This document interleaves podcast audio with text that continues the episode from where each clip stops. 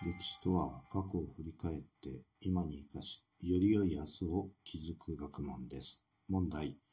次の説明文は正しいか間違っているか丸か×で答えなさい。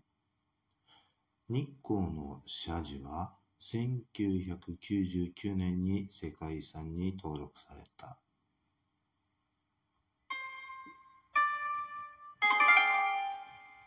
答えは丸です。日光東照宮の陽明門は将軍の権威と力を示す豪華さと勇壮さで有名ですよね。